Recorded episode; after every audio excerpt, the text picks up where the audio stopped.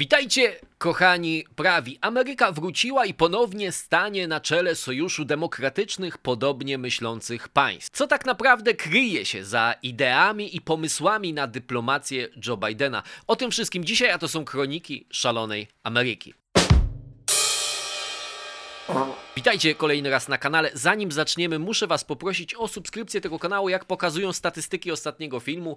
Zarówno liczba lajków do liczby wyświetleń, zarówno ilość kliknięć, czy procent kliknięć miniaturki tego filmu. Ten film cieszył się dużym zainteresowaniem i jego wyniki byłyby doskonałe, gdyby tylko YouTube wyświetlił go odpowiedniej ilości osób, czy miniaturkę tego filmu wyświetlił yy, odpowiedniej ilości osób. W pewnym momencie nawet 80% widzów tego filmu to byli subskrybenci, czyli była duża szansa, że nie subskrybujesz tego kanału, to nie wiedziałeś o tym, że ten film się pojawił na moim kanale i że mógłbyś go obejrzeć bawiąc się setnie razem ze mną i zrywając boki ze śmiechu, więc jeżeli chcecie wesprzeć ten kanał, to poproszę o subskrypcję, poproszę o łapki w górę, poproszę o komentarze, nawet takie komentarze, że mnie pozdrawiacie, to jest zawsze miłe. A teraz już przechodzimy do rzeczy. Ok, kiedy ostatnio mówiłem o polityce zagranicznej Joe Bidena, głównie robiłem to albo w sposób taki tyradowy, lekko żartobliwy, lekko wkurzając się, oburzając na pewne paradoksy i absurdy. I oczywiście ta metoda ma swoje bardzo istotne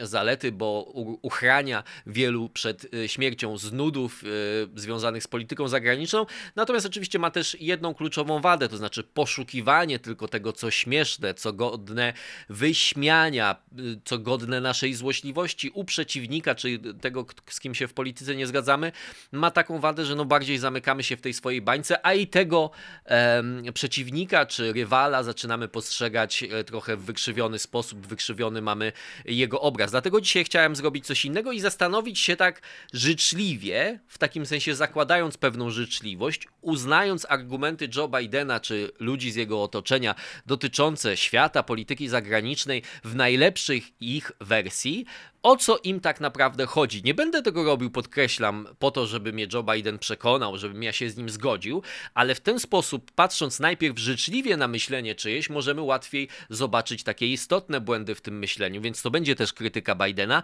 ale właśnie zaczynająca od tego, o co mu w ogóle chodzi.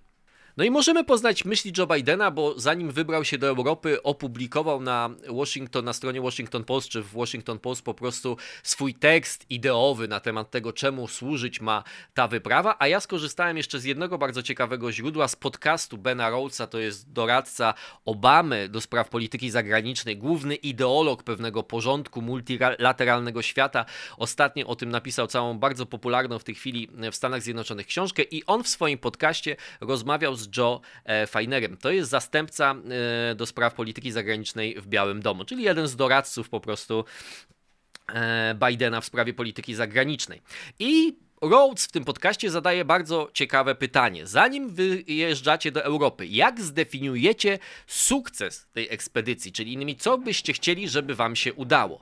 I pan Feiner mówi mniej więcej tak. Po pierwsze, że chcemy zamazać ostatnie wrażenie, jakie świat odebrał amerykańskiego prezydenta na scenie światowej. Tak on to określił, czyli innymi słowy, chcemy być inni niż Trump. I można powiedzieć, nie będziemy się na tym skupiać, bo o tym można by osobną książkę napisać, w jaki sposób Biden jest postrzegany w krzywej krzywym zwierciadle, które jest odbiciem krzywego zwierciadła, w którym był postrzegany Trump. Więc mamy podwójne wykrzywienie, to znaczy, bo to jest mniej więcej taka logika, że ponieważ się zakłada, że Trump był prorosyjski, a Biden robi odwrotnie niż Trump, nawet jeżeli to jest zgoda na dokończenie Nord Stream 2, to Biden musi być prorosyjski.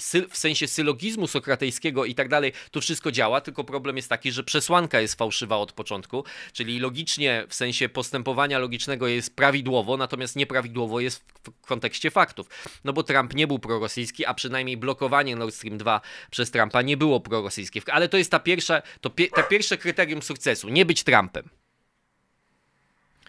Drugą rzecz, którą powiedział pan Feiner w tym e, podcaście, powiedział coś takiego, że moment, to jest pewna wizja świata, którą e, ma Biden, że to jest moment e, w dziejach, w którym mamy rywalizację pomiędzy demokracjami a autokracjami. Chęć pokazania, że oni chcą pokazać, że demokracje mogą być skuteczne w dostarczaniu wyników, tak to się mówi deliver, niektórzy na polski to tłumaczą absurdalnie dowozić, prawda, że ktoś coś dowozi. W każdym razie demokracje mogą być skuteczne w dostarczaniu rzeczy dla swoich społeczeństw, i dla całego świata. E, demokracje mogą zrobić dla swoich obywateli i dla planety rzeczy, których autokracje, takie jak Chiny czy Rosja, zrobić nie mogą. Więc po pierwsze mamy to założenie, że mamy do czynienia z rywalizacją demokracji z autokracją, a po drugie mamy to założenie, że Joe Biden chce pokazać, że demokracje mogą być skuteczniejsze. To jest też ciekawe, bo ten pan Feiner kończy swoją e, tą wypowiedź, więc to będzie kryterium, którego będziemy używali do oceny sukcesu. Oczywiście trzeba tutaj uczciwie powiedzieć, rzadko kiedy jakiś dyplomata przed spotkaniem powie, że chcemy osiągnąć to, nie wiem, ob, y, z, z, y, zobowiązanie do obniżki emisji o 15%, zobowiązanie inne, takie i takie, chcemy, żeby po dwóch latach Północna Korea zrezygnowała ze swojego programu nuklearnego. Nikt nie będzie tak celów precyzyjnie definiował, bo wiadomo, że to jest wystawianie się na ewentualną porażkę i krytykę. Natomiast z drugiej strony pytanie jest, co tutaj jest celem? Jak długofalowa to jest perspektywa, że Chiny, Rosja czy ktokolwiek, cały świat, nie wiem, kosmici mają zauważyć, że demokracje radzą sobie lepiej z problemami niż autokracje. Warto też powiedzieć, zanim przejdziemy do takiej oceny tej ideologii Bidena, kilka słów o rzeczach, o których w Polsce pewnie mniej mówimy albo mniej na nie zwracamy uwagę, a one są dla Bidena kluczowe. To jest takie jak to porozumienie dotyczące podatków, czy podatków tych, które płacą firmy. On chce uzyskać od całego świata, ale najpierw uzyskał od G7, zobowiązanie do tego, żeby wszyscy zobowiązali się do minimalnej stawki podatku od firm, dlatego żeby firmy oczywiście nie przenosiły się do rajów podatkowych i tak dalej. Czy to mu się uda? Pewnie raczej nie, ale to oczywiście jest negatywne negatywne też raczej zjawisko z tego względu, że trochę e, ograniczamy wolność gospodarczą, szczególnie tych państw, które są na dorobku, dlatego że państwom, które już nie są na dorobku, jest bardziej się opłaca finansować swoje olbrzymie wydatki budżetowe większymi podatkami. Na przykład takie państwa jak Polska, czy już nawet nie Polska, ale my trochę jesteśmy na wyższym poziomie, ale inne państwa nie będą miały możliwości stworzenia tej podstawowej przewagi konkurencyjnej na rynku światowym, jaką jest obniżka podatków i zachęcenie firm do inwestycji u siebie. E, to, co jest oczywiście Biden chce jakby też, mamy taki proces, który polega na tym, że Biden chce zinternacjonalizować politykę wewnętrzną, to znaczy stwierdzić, że pewne rzeczy, do których on dąży w polityce wewnętrznej tak naprawdę mają swój wymiar międzynarodowy. I tak jest na przykład z tym wielkim planem infrastrukturalnym. On chce przekonać, że państwa ogólnie będą tworzyły infrastrukturę, no i że będą pokazywać, że są w tym lepsze niż Chiny, no ale tak naprawdę chodzi o te wydatki, które są przecież w polityce wewnętrznej przez Bidena robione i on chce to sprzedać jako pewien plan nie tylko dla USA, ale i dla całego świata. No i oczywiście jest ten kontekst pandemiczny, czyli dzielenia się szczepionkami, jak państwa będą między sobą współpracować. Natomiast no tutaj mamy dużo hipokryzji w tym wszystkim, bo wydaje mi się, że jeżeli chodzi o zarządzanie szczepionkami, to naprawdę to jest jedna z tych rzeczy, gdzie między Trumpem a Bidenem nie byłoby żadnych różnic absolutnie, bo Biden zaczął mówić o tej solidarności i konieczności walczenia z pandemią także w biedniejszych krajach, bo wtedy dopiero ona się skończy. Dopiero tak naprawdę jak USA znalazły się w punkcie tak naprawdę prawie pełnego zaszczepienia, więc Trump by postąpił identycznie. Różnica tylko by polegała na tym, że Trump zachowywałby się egoistycznie, w sensie pod względem swojego państwa, narodu e, i mówił, używał języka egoistycznego, natomiast Biden zachowuje, Merkel, Macron i cała reszta zachowują się egoistycznie i będą używali języka solidarności. Natomiast realia są proste. No, przy takiej sytuacji zagrożenia każde państwo działa na swój e, użytek i politycy, nawet niezależnie od tego, co wierzą, zdają sobie ostatecznie sprawę z tego. Angela Merkel sobie zdaje sprawę, że władz w Berlinie nie wy, wybiera się w Surinamie. Tak samo Biden sobie zdaje sprawę z tego, że władz w Waszyngtonie nie wybiera się w Surinamie czy, czy na Sri Lance.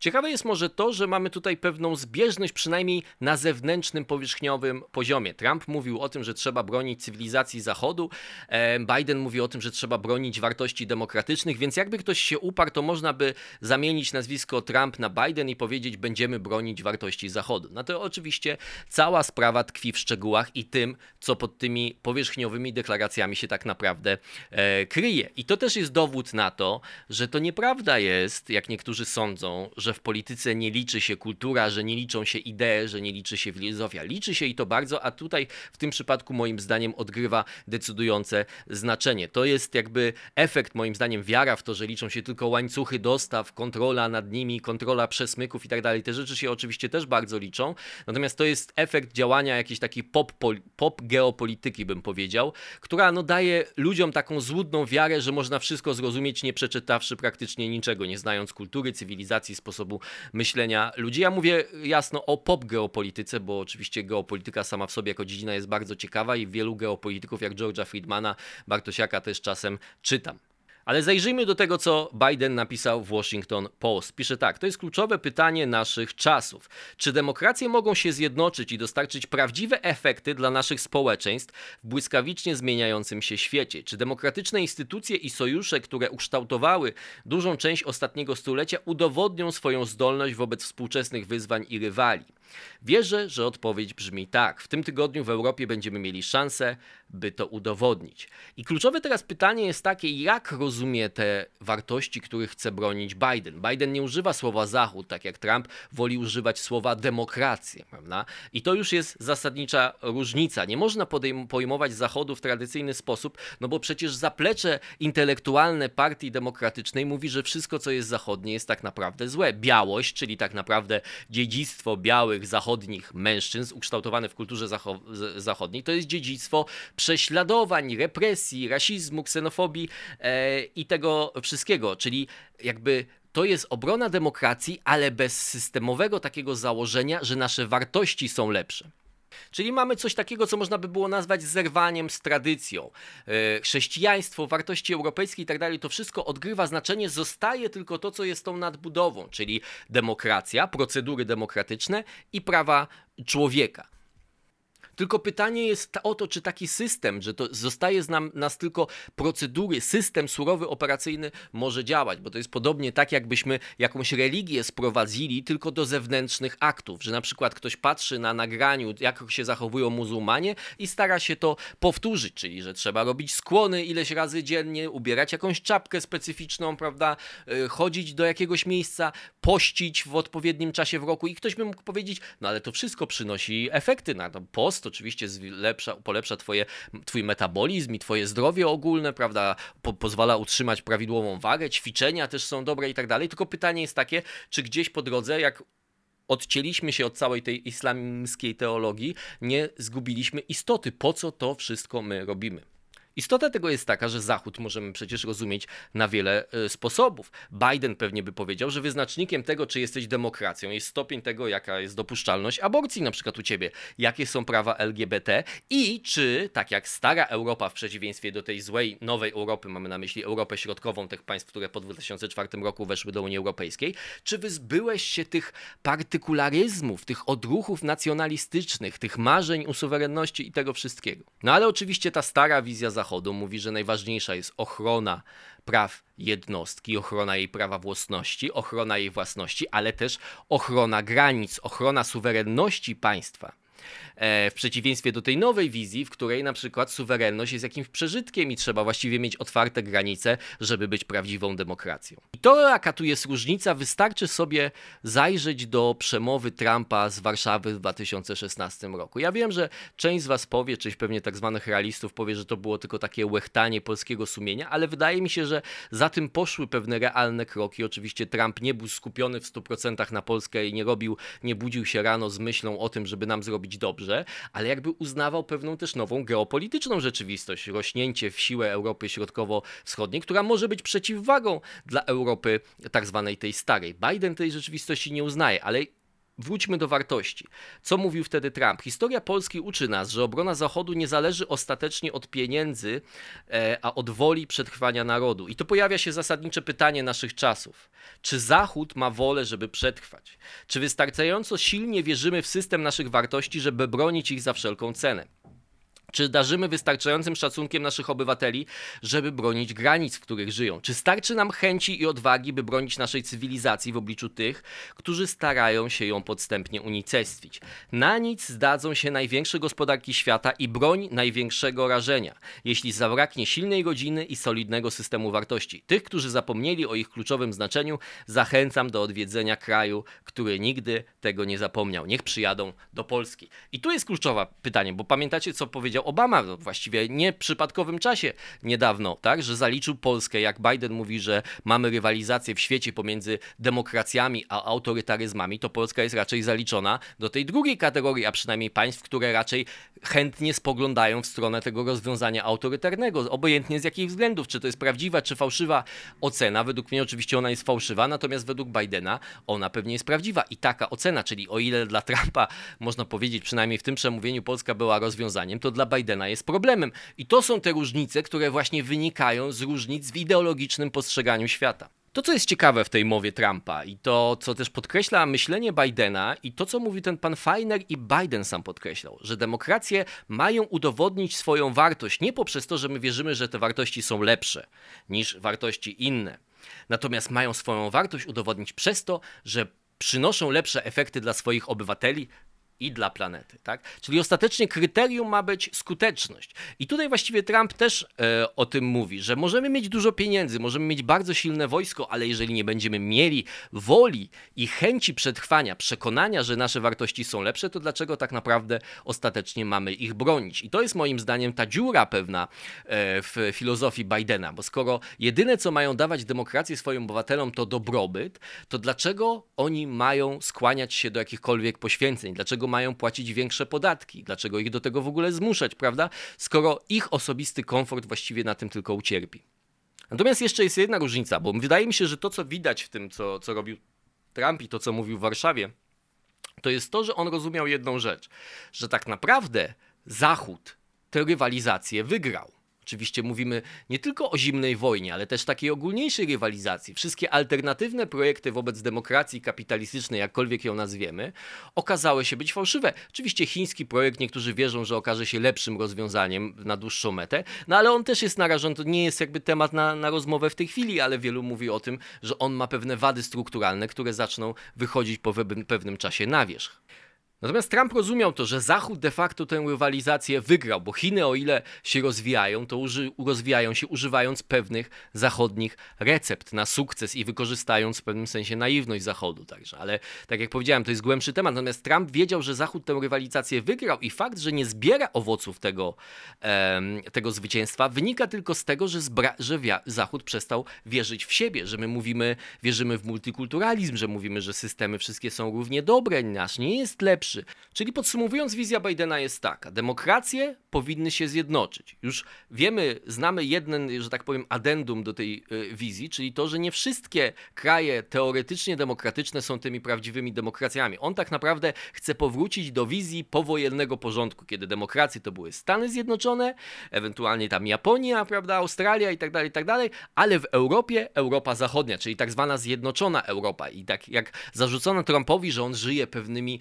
mitami czy pewnymi wspomnieniami przeszłości, że on chce wrócić w zglobalizowanym świecie, on chciałby znów państwa narodowego, nacjonalizmu, egoizmu i tak dalej, to Bidenowi też można by zarzucić, że żyje w pewnym sensie pewnymi złudzeniami, bo on chce wrócić do starych czasów, gdy Europa to była ta dobra, stara Europa. Tylko jakby zapomina się w tym wszystkim często, że ta wizja zjednoczonej Europy była podjęta kosztem zapomnienia o tym, że połowa Europa znajdowała się za żelazną kurtyną, więc to była w istocie Europa podzielona podzielona na pół, w której połowa sobie opowiadała bajeczki o tym, jak my wspaniale przekroczyliśmy wszystkie ograniczenia tego wieku dziecięcego ludzkości, nacjonalizm, egoizmy itd., tak itd. Tak i jak jesteśmy zjednoczeni. Margaret Thatcher na końcu lat 80. E, przypominała europejskim biurokratom czy brukselskim biurokratom o tym, że chyba zapomnieliście, że Warszawa, Praga i tak to też jest Europa i mówienie, że wasz wielki projekt jest sukcesem w momencie, kiedy tamci ludzie żyją w niewoli jest takie trochę, prawda, naciągane. No dobra, więc mamy te demokracje, one się zjednoczą. Oczywiście oprócz tych, które